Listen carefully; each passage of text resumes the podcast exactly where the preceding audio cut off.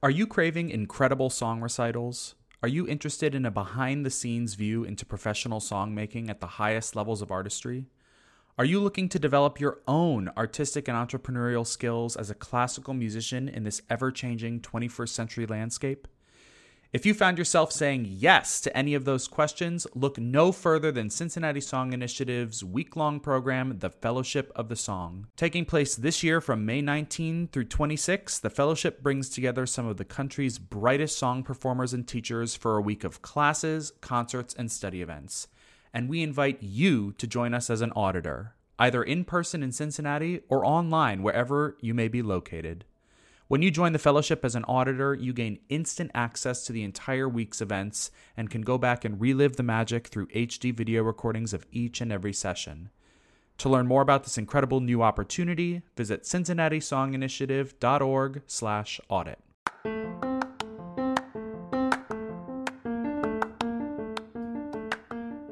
I'm Laura Lavoie, and this is Song Cycle the official podcast of Cincinnati Song Initiative, where we talk everything art song its history, its creation, its performance, and its ability to tell stories that connect communities. In this episode, I'm talking with Davóne Tines. Davóne is, for lack of a better phrase, the consummate artist. Not only is he an extraordinary singer, he is a multi talented, many faceted storyteller, communicator, and arts leader. It was an honor and a pleasure to talk to him about the very real experiences we are in the midst of as a collective human race right now, and how he, through performance and story, is connecting and healing audiences one vocal phrase at a time.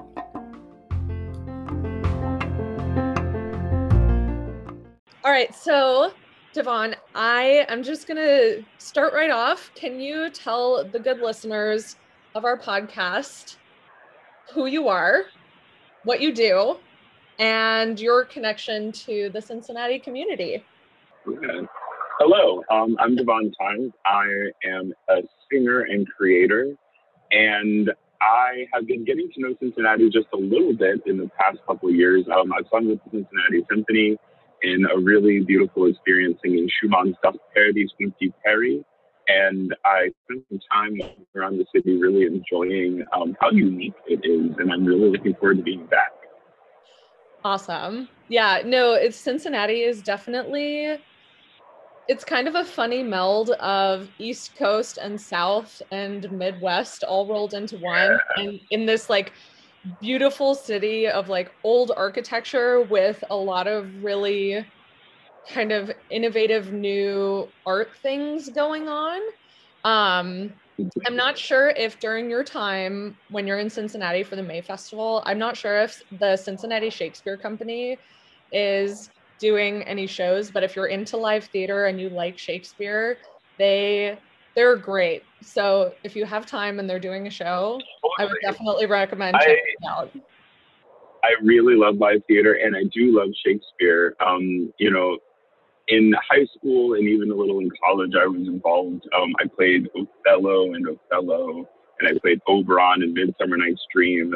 And um, one of my most seminal English teachers was a deep Shakespeare fanatic, but really making us dig into the roots of language. And also, even yesterday, I was working on a song with a friend, talking about how this this um, this young songwriter who wrote me a song really leaned into using iambic pentameter, which was so nice. It was so interesting to see that kind of you know um, strong basis basis of rudimentary English used in modern songwriting.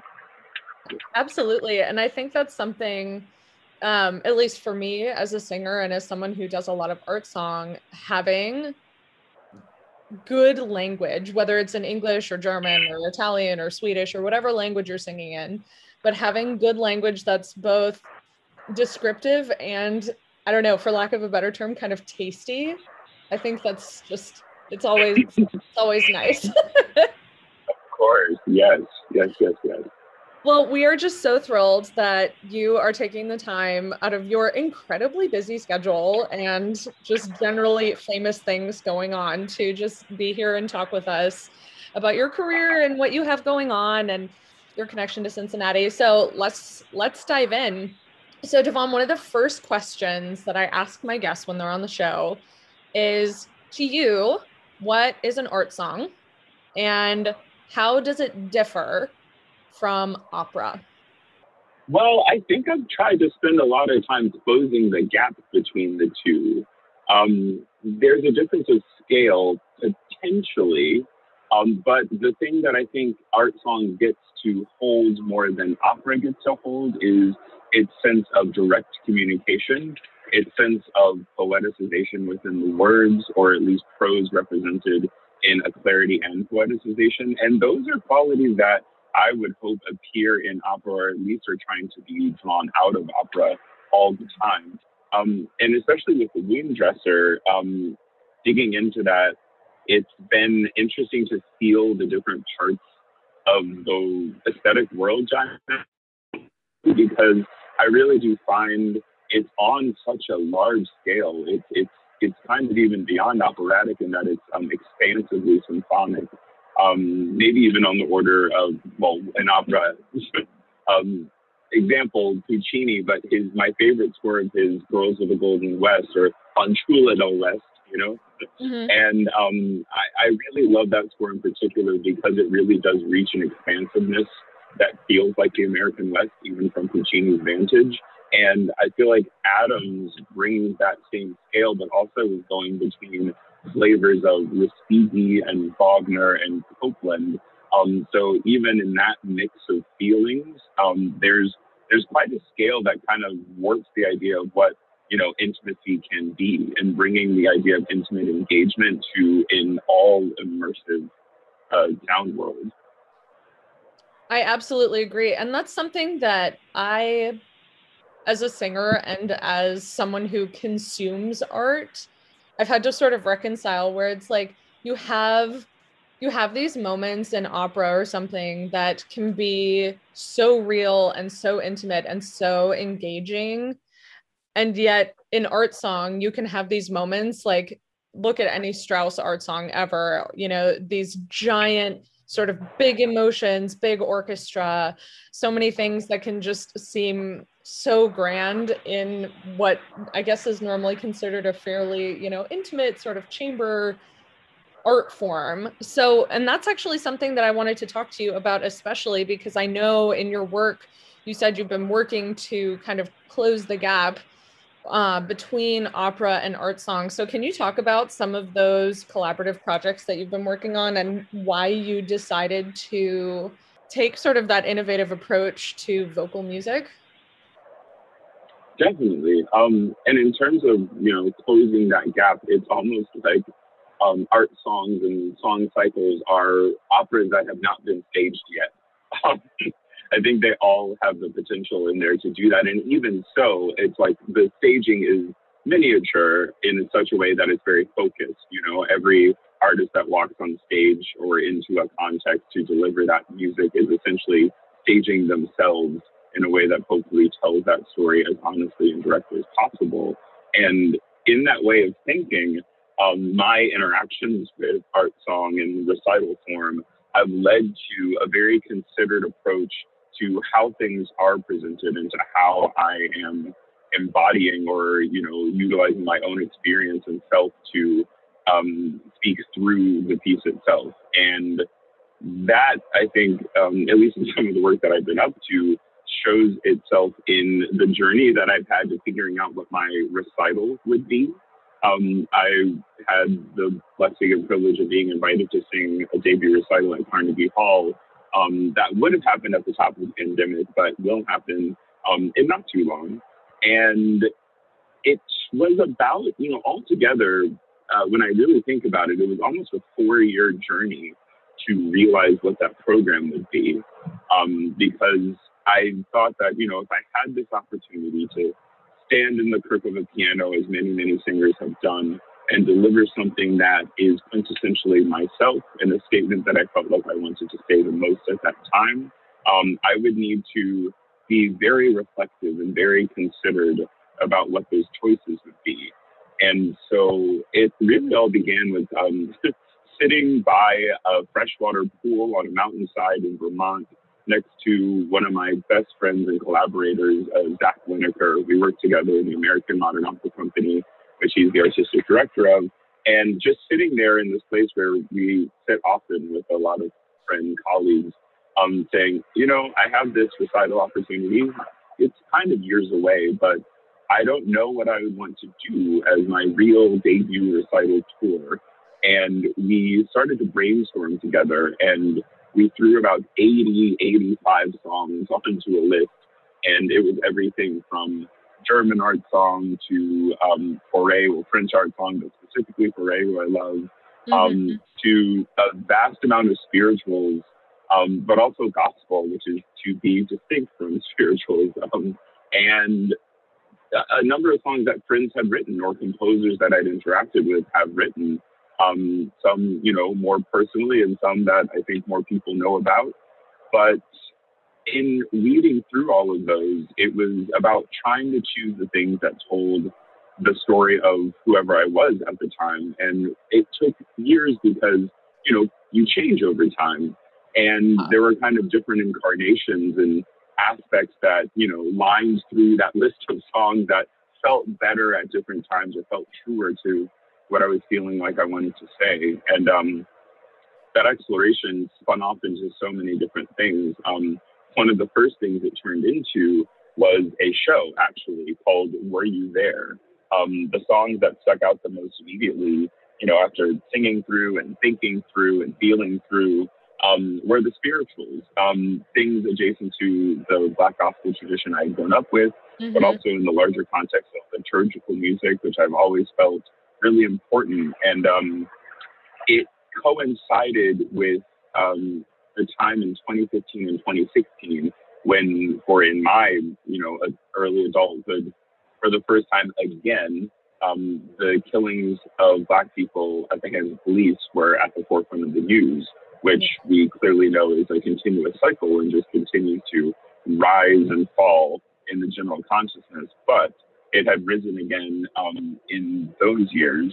And I knew that what I wanted to say or address was finding a space where people could reflect on these tragedies and more emotionally engage them in order to connect their own, you know, existence and humanity to honoring and continuing the memory of these people.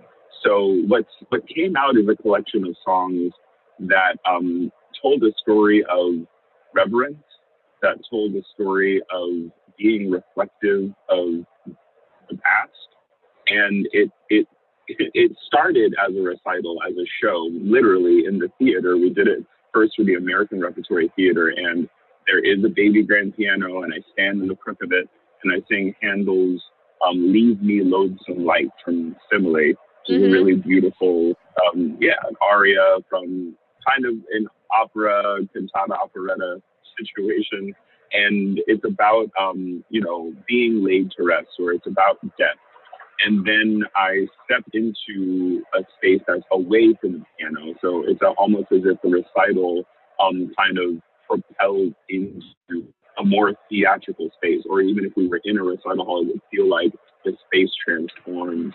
And what you see in the space is a series of sculptures, um, and we don't really know what they are at that point. Um, they're they're kind of holes with light bulbs on them, and they're at different heights and um, I sing a series of spirituals, including Were You There When They Crucified My Lord?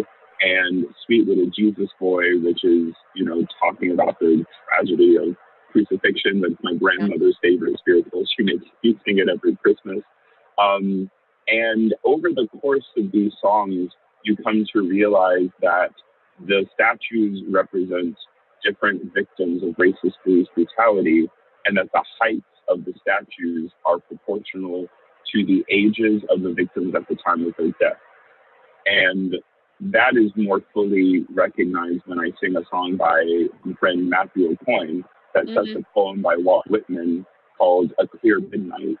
and um, so it's kind of turning this idea of, of you know American homage to to death to rest um, and, and directs it even more so towards these light bulbs, which you kind of realize are a memorial.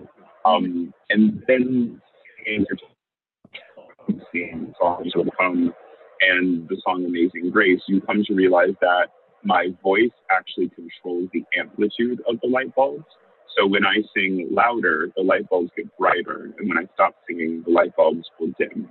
And by the end of the piece, when she realized these are victims, my voice is actually alighting them.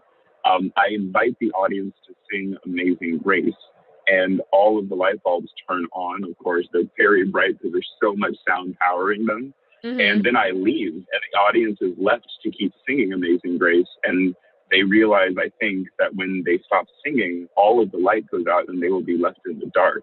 So it's kind of a challenge to see how long they'll be using and adding their voices to this engagement, how long they'll be actually, you know, complicit in keeping this um, idea of memorializing and engaging these tragedies alive.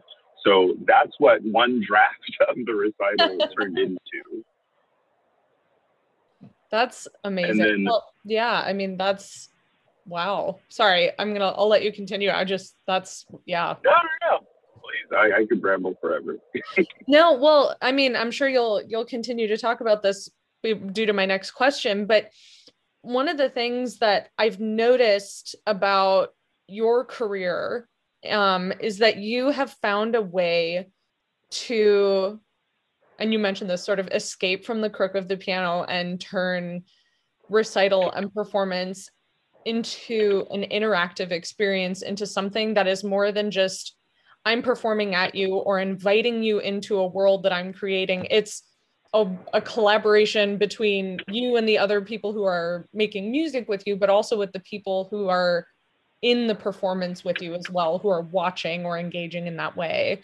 And one of the things that has been so fascinating to me about the power of art song and your career and how this all sort of ties together is using music, using text as like putting ourselves in the lineage of great storytellers and mm. allowing music and art song and performance to be a form of storytelling that not only is us, like I said, conveying information to other people, but inviting us to share in an experience, a life experience. And for you, especially, at least from what I've noticed about your career, is you're using that storytelling and allowing people to share in an experience to bring about social awareness and social change, which I think is so, so incredibly important and exactly what art song and music and opera and poetry can do. And you're doing it, which is so awesome. So, can you talk to me a little bit more about what you see the role of storytelling and music and art song and opera and stage performance and all of this? Can you tell me kind of what your thoughts are um, in terms of that being a good or viable pathway towards social change?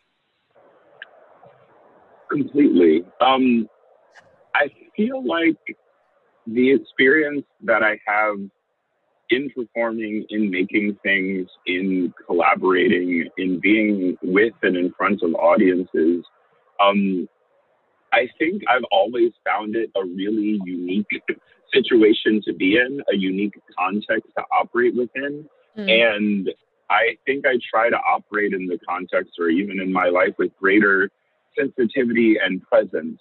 You know, if you walk on stage to sing something with or in front of an orchestra, um, I, I think if we're if we're sensitive and present with that experience, we'll realize there are a lot of people here. There are a lot of different bodies, different perspectives, different existences, all here together to, you know, do or allow something whether it's every individual member of the orchestra or every person in the audience, just allowing oneself to break out of some sort of um, constriction that that context, I am performer, I am standing here, I am delivering to you, but to actually say we are all humans in this space at one time.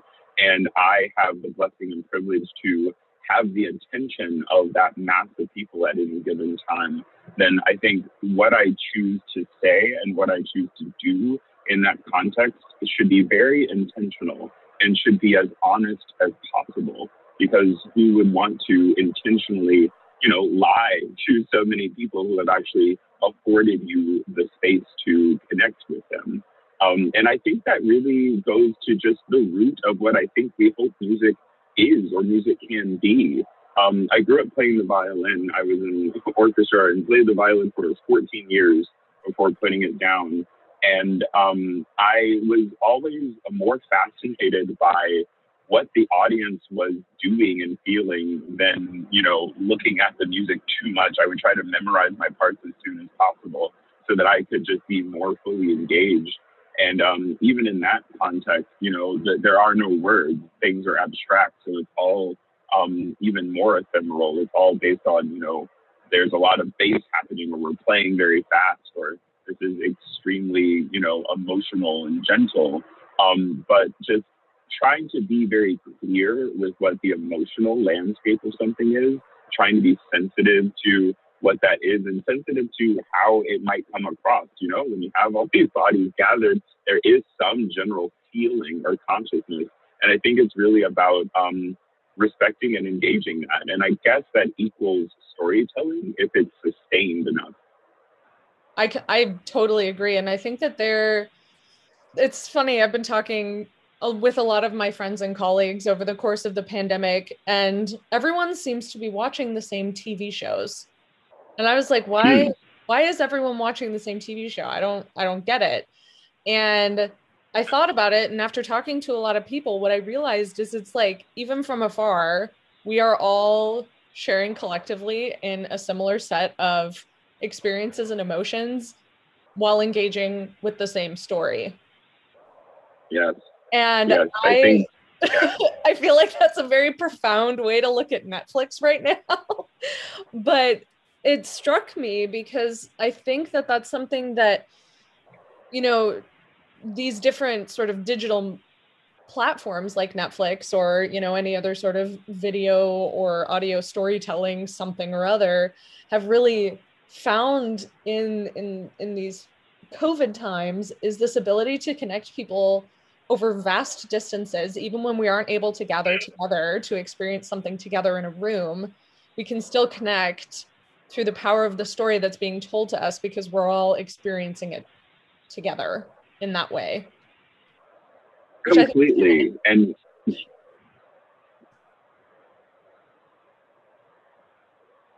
go ahead.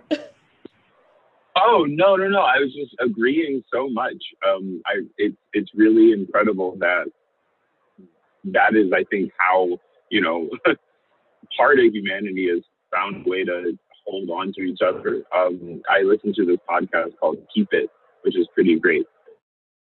Kind of a broader or even um, marginalized identity perspective on pop culture, and mm-hmm. very commonly talking about things that are in the quote unquote zeitgeist at the moment. And it, it's really all, always talked about in a way of, you know, we, we love to hold up or at least connect through certain pieces of medium or certain pieces of art. And even if it's not the best show or not, it's just exciting to be able to, to talk about it, to have a common ground, to have a discourse. And um, I love, I mean, I studied sociology as an undergrad and it, it always comes back for me to um, Durkheim, who talked a lot about, you know, how we are inherently a social organism and how we must connect to each other in order for that organism to live.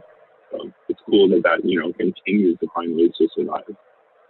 Yeah, absolutely. And this this ties into what I wanted to to ask you next is, you know, I feel like it's so hard and I'm I know you get this because you know you come from a conservatory background and a certain type of training as a as a classical singer but you know it's really hard to break out of the mold that people create for you. You know, they say you have you are a classical singer, therefore you must sing in this way. You must sing here. You must wear this. You must perform this repertoire. You have to program your recitals with, you know, a certain number of languages from a certain set of musical periods. And, you know, we, we have a lot of, a lot of structure put around us to sort of help us quote unquote make it. Right. And the thing mm. that, again, just is so fantastic about you and your career is you you saw those uh, sort of boundaries or you saw those um, structures in place for your career and you said yeah that's great but i'm going to do something different. I'm going to do i'm going to take those structures and i'm going to rearrange them. I'm going to alter them. I'm going to bust out the hot glue gun and put something together that's different and special and new. And i'm sure for you that that came with a lot of challenges but a lot of really fantastic rewards. So what what for you in this process of sort of you know developing your artistic voice what have been some of those challenges and rewards that you've experienced along your path right um yeah in terms of seeing the structures that be and interacting with them to move anywhere um conservatory, or at least the version of conservatory that I interacted with, is a very interesting and unique apparatus. And I think it comes from love, actually. Um, I think there's a long, beautiful tradition of classical singing, of singing song, even um, from many, many different cultures, but also, of course, in America, that grew out of folk, that grew out of um, different indigenous populations that grew out of all sorts of people that were newly indigenous, of course, but all of that, you know, mixing with Europe and turning into some sort of thing that we call um, a version of classical performance, the one that, you know, even you and I interact with.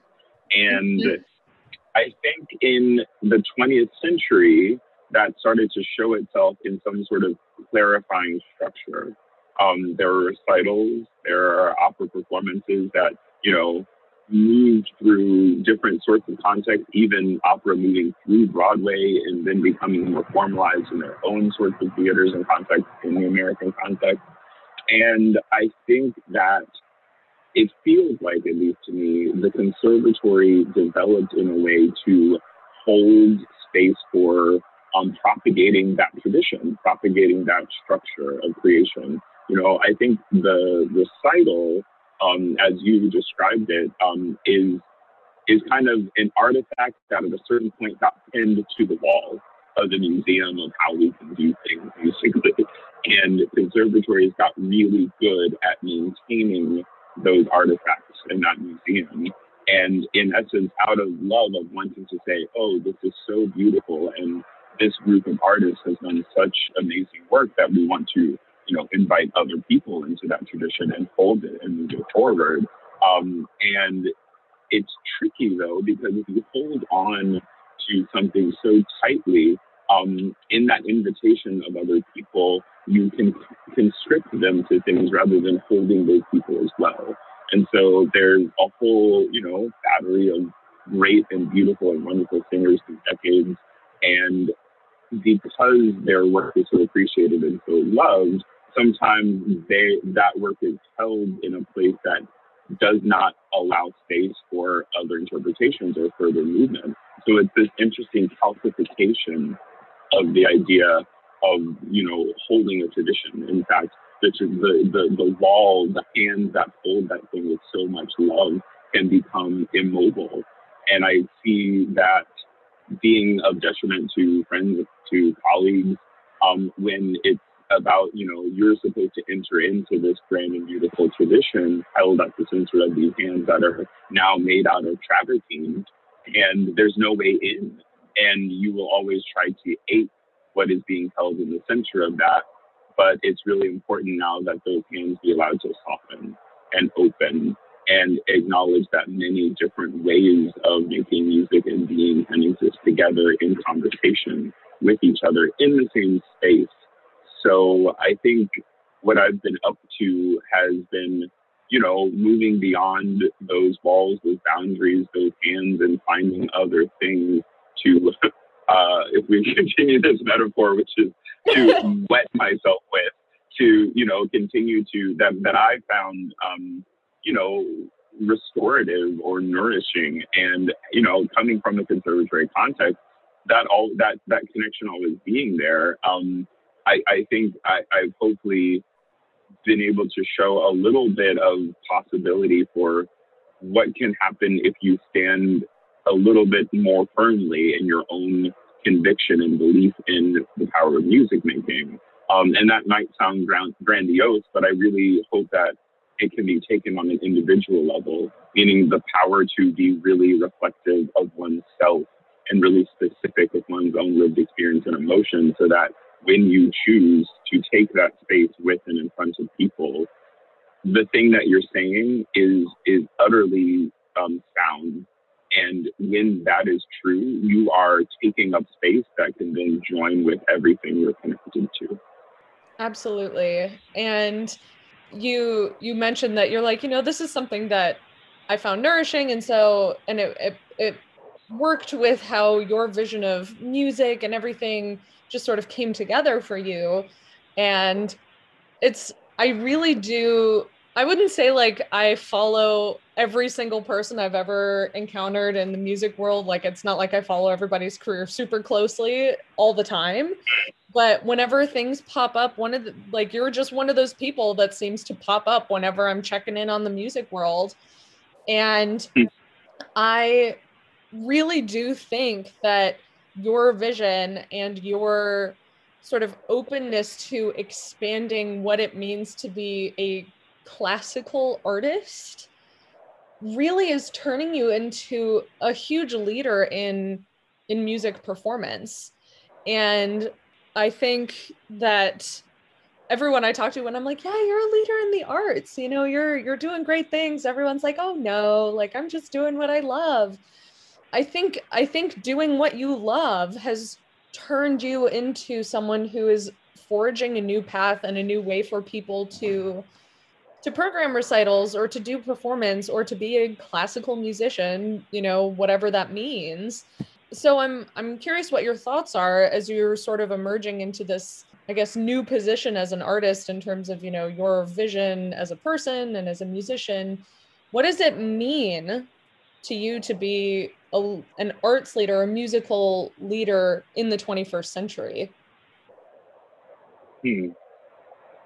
Well, thank you for that. And listen, I, I just tell it like it is. well, you tell it very nicely. I, I, think that, um, you know, as I continue to say, and I continue to believe, it's been an extreme blessing and privilege to have had the experiences that I've had, to have the opportunities that I've had. And in that same vein, I would hope that other people can find and see their own experiences and their own opportunities in whatever skill they have to, you know, like you said, do what they love and because of some odd alchemy of the universe, I've been given more of a platform that grows beautifully. I hope to just continue to encourage other people to journey down that path um, of connecting with themselves and making it a very overt connection to what they do in their lives, no matter what that is. So if you're singing a song, let it be the space for you to connect to yourself and thus other people. If you are making a pie, express your love of engaging in pleasure, you know, with that pie. But also if you're saving a life in any capacity, I mean, there's even more direct ways that people's physical effort and mental engagement go to better and connect to the world around them. That might seem very broad, but I think I'm just hoping to invite other people into themselves as I try to do that for myself. I think that that's a really important point to make. I know talking to young singers, and I mean, you know, 10, 15 years younger than myself, there hmm. sort of a burgeoning desire to fit the mold but I see them struggling against it because it doesn't it doesn't work with their sense of identity or it doesn't work with their sense of artistry. And I think having someone who says, "Hey, you actually have a very valid voice, you have a valid experience and there's a reason that you have been created with the gifts, talents and proclivities that you have and it's okay to to embrace those and make them something make them into something that gives you artistic life. And i don't think enough people tell you that? As and i mean you as in the royal you just generally as you're going through your artistic growth and your learning you know from whenever you start your your musical life whether that's you know at three years old playing the piano or 18 years old taking your first voice lesson or whatever not enough people tell you like okay yeah there's a certain level of instruction that you may or may not need but it's also okay to embrace that which is relevant to your experience and enhances your experience as a person and as an artist. Not enough people just say it's okay to to embrace that and to do it and you don't just have to do i guess what you're told all the time. Yes. And to that you know the most inspiring and grounding and you know thing i continue to turn over in my own head that has been of service to me that some that someone very close to me told me is you are enough. You are enough alone. Just you person breathing in and out, living your life is enough. You don't have to put yourself in the context of some other mold or try to define yourself by the parameters that someone else has set out because what are those things? They're they're projections, they're abstractions they are unreal to who you actually are at any given time. So if you are not trying to realize, you know, the presence and sensitivity in your own existence, how how can you survive in some other conception of how you should exist? Absolutely. And it's funny that you should say someone close to you said that you are enough because one of the very one of the first guests I had on this podcast was Margo Garrett and. I asked Margo at the end of our yeah. podcast, I just said, you know, if you were to give some advice to the good folks who are listening, I said, what would it be? And she said, you are enough. Mm. And that like Amen on this Sunday that we are talking. Amen. right? I just yes. and on Mother's Day, the mother of all beautiful music, Margo Garrett. But uh.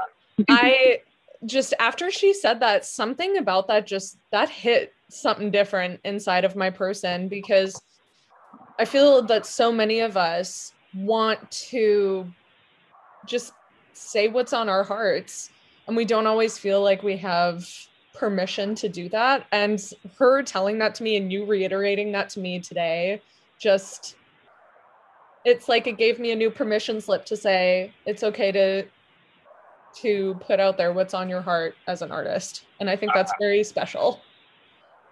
Ah, well, I'm really glad. And, you know, and, and I can't iterate enough how it, you know, it's a really, it's something to continue to contend with, you know, because it's like, well, am I, when am I seeking validation? When am I seeking permission um, from other people and also from yourself?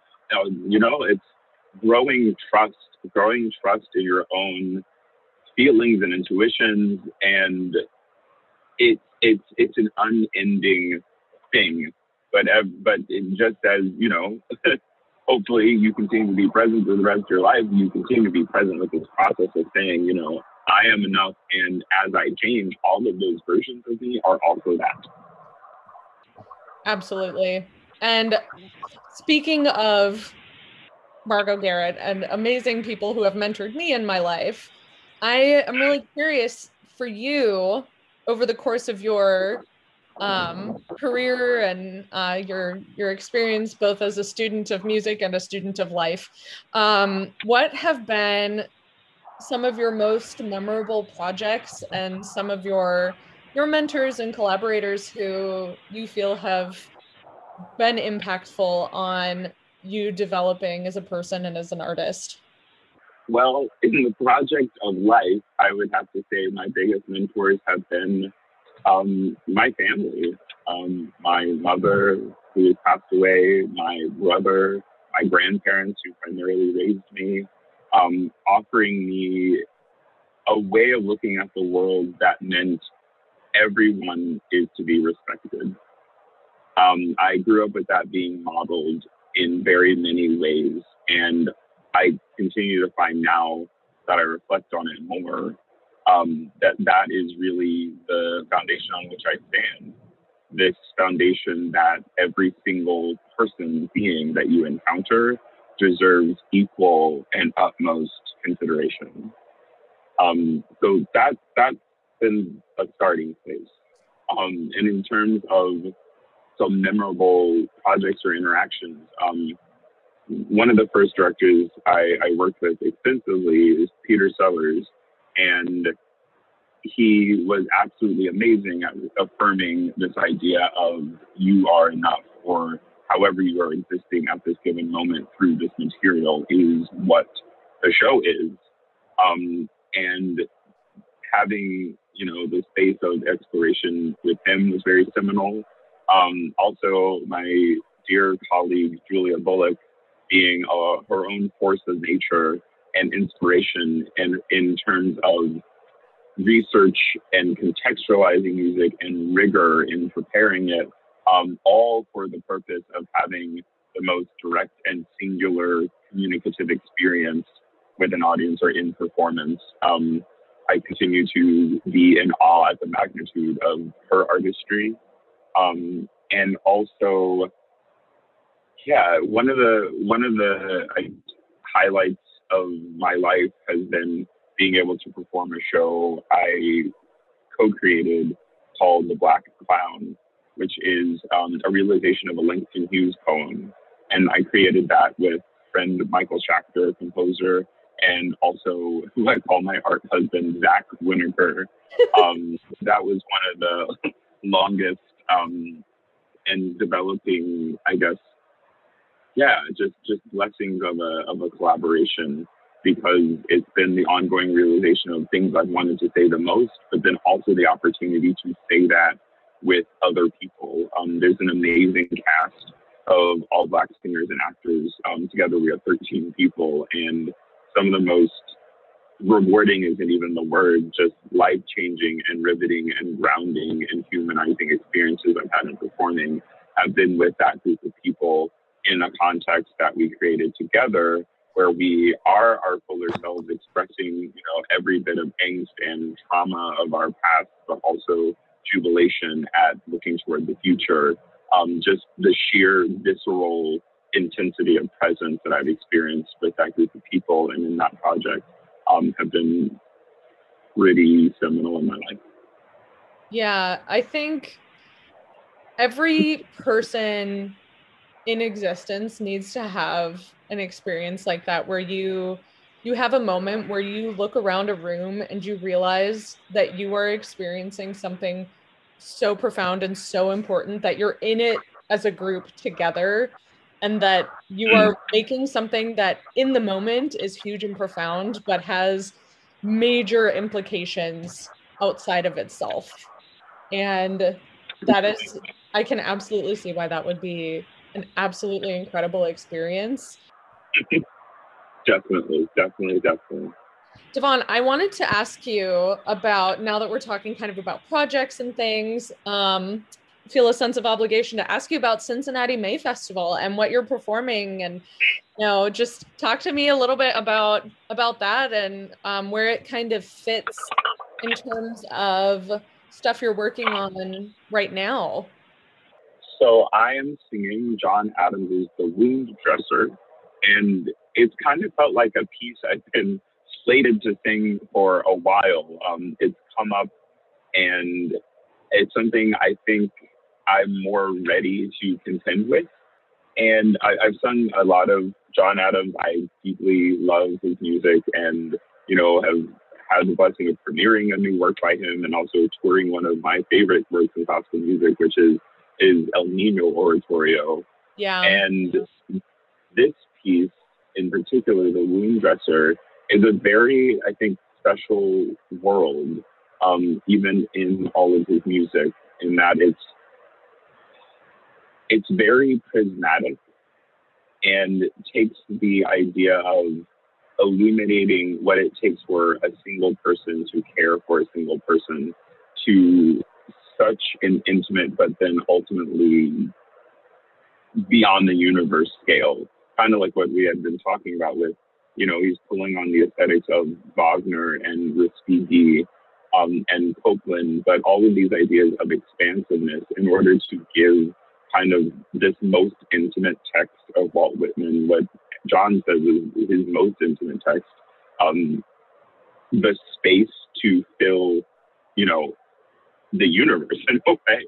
And um, further to that, I've been, you know, honing in on what it means for me to sing this text at this time. Mm. And I think it's commonly understood as a text for you know, a, a, human taking care of another human in a medical context, you know, a healthcare worker, which is critically important and present. And also, I've tried to think, what does it mean, you know, when I am on that stage in and with that audience and that group of musicians? And what am I actually saying? I'm talking about, you know, applying bandages, helping to wash off the swath of wounds talking about bullets that have pierced through necks and blood that washes into the grass. It's extremely visceral. It's extremely specific about the medical care um, of an individual in the midst of battle. And I think one of the interesting opportunities, because the text is so specific, that it can be engaged metaphorically. It can be engaged metaphorically as not exactly one just taking care of one's you know, immediate bodily and physical needs, but one endeavoring to take care of a broader need within a person or even psychic needs. You know, what is it to bandage bandage a wounded ego because the ideology has been shot through the neck? Or what does it mean to collect, you know, the blood that has fallen from someone's um, unrealized self-realization what does it mean to look at people who I am perplexed by in terms of their choices, but perhaps see that, you know, those choices have led to some sort of harm and to endeavor as a person myself to see that damage and that harm and endeavor to help repair or mend or offer solace. So I'm really excited to sing this song because I think it can be a way for me to in a very visceral way look at the audience, look at individuals, and say, I see you. I see your pain. I see your wounds, or I at least sense that they are there as we have those, as all of us are humans. And I am endeavoring to offer what I can to mend and offer solace. Yeah. And I feel, like you said, this is, this feels very timely for so mm many reasons because I feel like right now, especially at least here in the States, we are suffering from very real physical violence and physical trauma every day. I feel like there was a time a couple weeks ago where every time I would open the news and I check it a couple times a day, it would say like there was another mass shooting somewhere and eight people have died, mm. you know, or um another black man was killed by a white police officer. I live in Minneapolis, and so I've been right in the middle of of a lot of this stuff, and I feel like you know we we see this actual physical violence happening every day, and it leaves an emotional like wound on everyone who has any sense of humanity. If you have any sense of empathy, you see these things happening and you realize that it is painful and tragic and horrifying and I don't know, like I said if you have any sense of empathy, you feel I feel that there's something that I should be able to do to help bandage the wound, to help offer care. You know, I might I might not be the best when it comes to actual blood, um, if it's other people's, but you know and i think that that's something that's so beautiful about what you're talking about with this this piece that you're singing is that you both as an artist and as a person you have the opportunity to say like i see you as a person but as an artist you can say i'm also here to help. I think that there is such a beautiful way to offer your your hand essentially to, to help to offer some kind of solace or comfort as a singer that so many so many people appreciate and don't realize that they need until they have it. Like it sounds so morbid but one of my favorite things to do is to sing for funerals because you have that opportunity to offer comfort to people when they are most in need. And i think that that's really special. Yeah um this this past pandemic, the past pandemic, as if it was cyclical. In this past year, in this pandemic, um, part of what I've been up to is um, singing on Zoom for COVID and cancer patients through a collaboration that American Modern Opera Company has with um, Mount Sinai Hospital in California. And that has been some of the most surprising and affirming music making that I've ever, you know, been been able to do because um, just like you say, it's it's offering a space and a communication when it is it's not um, it's not extra. It's not just it's not for entertainment. It's because you know, someone needs somewhere to exist beyond the trauma that they're in. And specific to, you know, singing in a funeral context, um, one particular patient that I sang for, an older black woman who was in the hospital, and the session was in the morning, her time. And I had been told right before getting into the session with her that her husband had also been in the hospital, both of them there because of COVID, and he had passed away the night before. And so, you know, in COVID, people can't have funerals. Mm-hmm. And even they weren't really able to spend and see, have time with each other. And so, in essence, the session that I had with her was in in some ways in place of a funeral. Um, both of us you know, identified that we came from a similar church background experience, and some of my favorite songs to sing are spirituals and hymns. So I asked her what she wanted me to sing. And I basically sang through songs that I grew up singing in funerals. And so together in that moment through Zoom, we essentially had a funeral for her husband. And um, it's it's just been an experience that I'll hold, I think, for a very very long time. But um, I'm getting a little emotional as you're telling me this. Like that's so beautiful. oh. Oh, it, it it it it took it took a lot, and um, you know, I I left that session and was pretty emotionally rocked for um quite a long time. I believe it. it took, yeah. Um, but you know, further to the potential of music making if it's done in a context that is very present and sensitive with you know the situation at hand. Um, and further to that you know talking about the many types of wounded that we've encountered this past year um, something i'm specifically interested in addressing with singing the Wound Dresser is the idea of what is the wound inflicted upon the wounder um, what is the trauma that happens to someone, the psychological trauma that happens to someone causing physical trauma. Um, you know, uh, another amazing colleague, um, bass baritone Ryan McKinny, mm. he and I spoke a while ago about a project he was engaged in, and it, in one sense, dealt with what is the ongoing reciprocal trauma of a lineage or a white supremacist lineage of racism.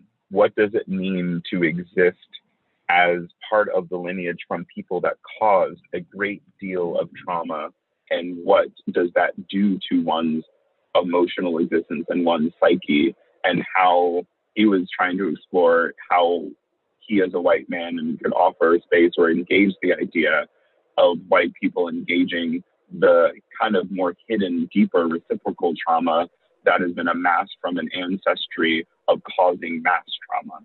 Yeah. And so, in stepping into that space myself as a wound dresser, I am seeking in a way to address and assess and see the wounds that exist from that larger trauma that we don't often access. I know that the audience for this context and many of the contexts that I operate within will be primarily white, will mm. be primarily of privilege. And I would be remiss if I wasn't trying to directly speak to and engage what I feel that population of people might be feeling or connected to, even in a way that they don't want to or have not connected to. Yeah. And that you, that is just enormously profound because that is something, I mean, as a white person myself, have had to had had to look at and say okay where does where do these things that have been passed down to me come from? What what are how are they affecting me? How are they affecting other people? And where can i where can i grow? Where can i learn? Where can i heal? And it's um i think that that is an enormously powerful tool that you're harnessing to to not just look at it from the wounded, but look at it from the wounder as well. And that's just, again, the beautiful power of art to be able to to be open to any and all who decide to be present for it. So I think that's a really beautiful thing that you're able to to embrace all of that and to have the wherewithal to recognize who's going to be in your audience to to approach them and say, Hi, I have a story to share with you that I think is really important for you to hear. It might be hard, mm. but we're all in this experience together. And, you know, it's okay to be in this space because we're all, like you were saying earlier, treating everyone and every person who's in that space with you with dignity and um, respect and you know that we're we're all humans and we are enough and deserve to be there. So I think that's that's really fantastic. And I'm really mad at myself. I'm not going to be in Cincinnati for this performance. ah. ah, I hope it'll be recorded or broadcast or something. I'm sure it will. Or I'm going to hunt it down. thing this morning. cool cool, cool. Um, well, Davóne, I we're we're just about at the end of our time here, but um, I do have a couple other questions for you. Yeah. Um, I want to go back to what you were talking about when you had these sessions with folks in, at Mount Sinai, and you know over mm-hmm. Zoom and over you know FaceTime and all these other things. And one of the things that I think is is great about COVID 19 and the pandemic, if anything can be great, we'll call it a silver lining, um, is we have found if we found opportunities to bring performance mediums and platforms into the 21st century and so hmm. what what does that what do you as a person as an artist kind of see um, in terms of evolving performance medium going forward like what what do you foresee? As someone who is an innovator and an artist what do you see as kind of sticking around and helping evolve the art form even further into the 21st century? Yeah i'm interested to see what happens um, over time. Um, i was talking with a friend even a few days ago about what is life going to be once we you know emerge into not the old, you know, a new, an old world, but but a new world that has vestiges of what was before. And I say that vestiges because it, we were saying, you know, maybe it seems like there'll be at first an immediate backlash of people being like, we must get back to how things were, and we're going to, and, and in a number of scales, you know, meeting in person, socializing in person, um, the the hecticness of social interaction in life. And then we were saying maybe after that first extreme wave, there'll be kind of a it'll reside into whatever this new way of being actually is. And that will definitely be informed by the extreme variety of change and new experiences that we've had to, you know, create together, new modes of being. Um, will people say, I don't have to do as much, or I can be more considered when I'm being, you know, in in a socializing context, or even what it's meant to be very indoctrinated into allowing space for other people, you know, being vigilant about six feet. Not that we will all continue to try to keep six feet apart, but I think there will be, I hope there will remain some continued heightened awareness of other bodies in space. Um, and in terms of performing, um, it seems like, you know, theaters have been dark, stages have been dark for a while, and we've had to use all the tools of our mediums in different ways so I'm really fascinated to see how people, you know, embody and, you know, fill stages again. And if that will be some sort of um, incarnation of the way things happened before, or if people find um, more unique ways to utilize space and medium to tell the stories they need to tell. And it's also been amazing. Um, there's a recent article in the Washington Post um, of a writer saying, you know, one thing they hope that ha- that stays from COVID is the opera short or is the, the short film, you know, that's made from a more classical music context. Mm-hmm. Um, and part of that has been, you know, the journey throughout this pandemic is to own up to what the the real quote unquote proscenium actually is at this time. You know, we do not have the stage, we do not have a you know incredibly attuned device of putting an audience to focus on something we have an iPhone, we have a computer screen. And for that, we've had to go through the growing pains of what it means for an older or art form that hasn't utilized those mediums to actually find out and grow legs in what how does it exist how do we exist in this other context and interestingly enough there are extreme positive examples of how those prosceniums can be of success in the more quote unquote popular world in movies, music videos, and so on. There are ways to do compelling storytelling through those contexts. So it'll be interesting to see what it means to move into more digital formats. But in terms of live music performing, of course, nothing can replace the incredible, unfathomable energy and connection of being with people and an audience in a closed space. So I'm hoping that when we do re-enter those spaces, the specialness of what they are and how the tools that we have in physical space even are utilized to hold that specialness that we've been able to identify over this past year. Man, I feel like I've been an emotional wreck for the past couple days because I'm actually I'm in Cincinnati right now. We were um, yesterday recording performances for our final concert, which is going to be released um, in in the ne- next week. And I um, I actually had the opportunity to listen to live singing for the first time in like a year. And mm. not only that, but it's for the concert that we're doing is a collaboration with Nats and it's we commission mm-hmm 10 Black composers to write one song for um, each of our duos.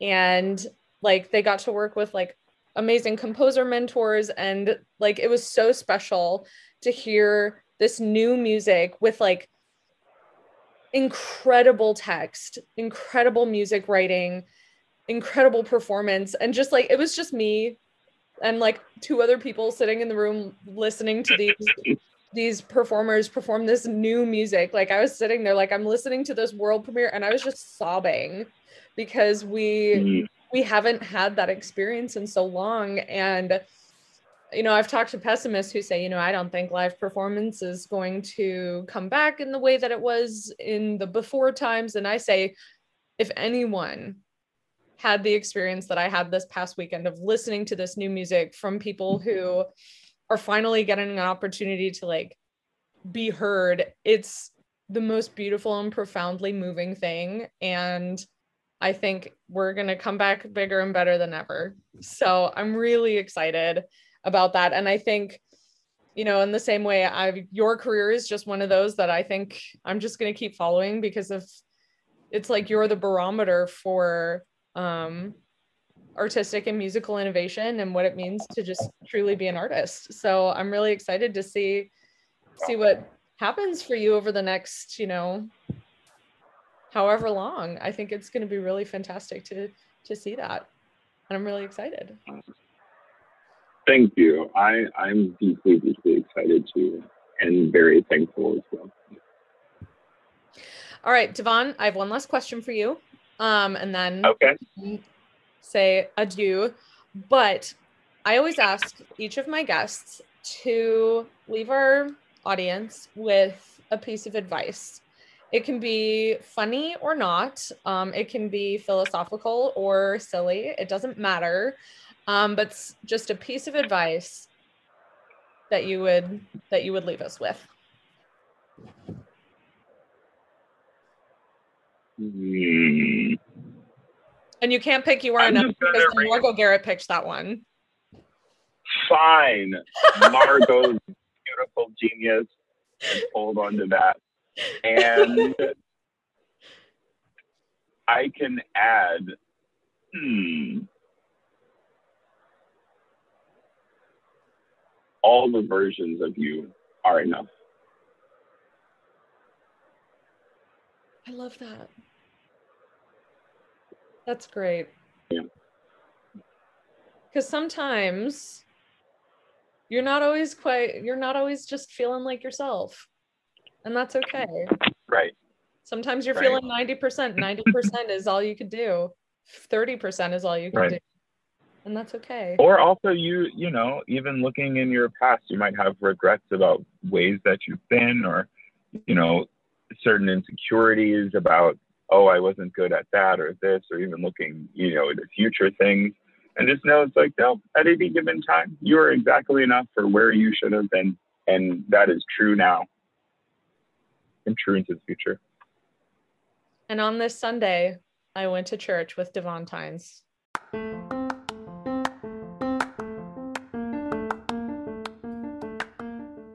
Thank you so much for listening.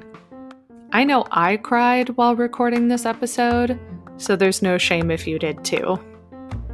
Remember, art heals us, and stories connect us. And at the end of the day, you, just as you are, are always enough. You can catch us here every other Monday with new episodes of Song Cycle. And be sure to check us out online at cincinnati.songinitiative.org and on all the usual socials. Until next time, just keep singing, y'all.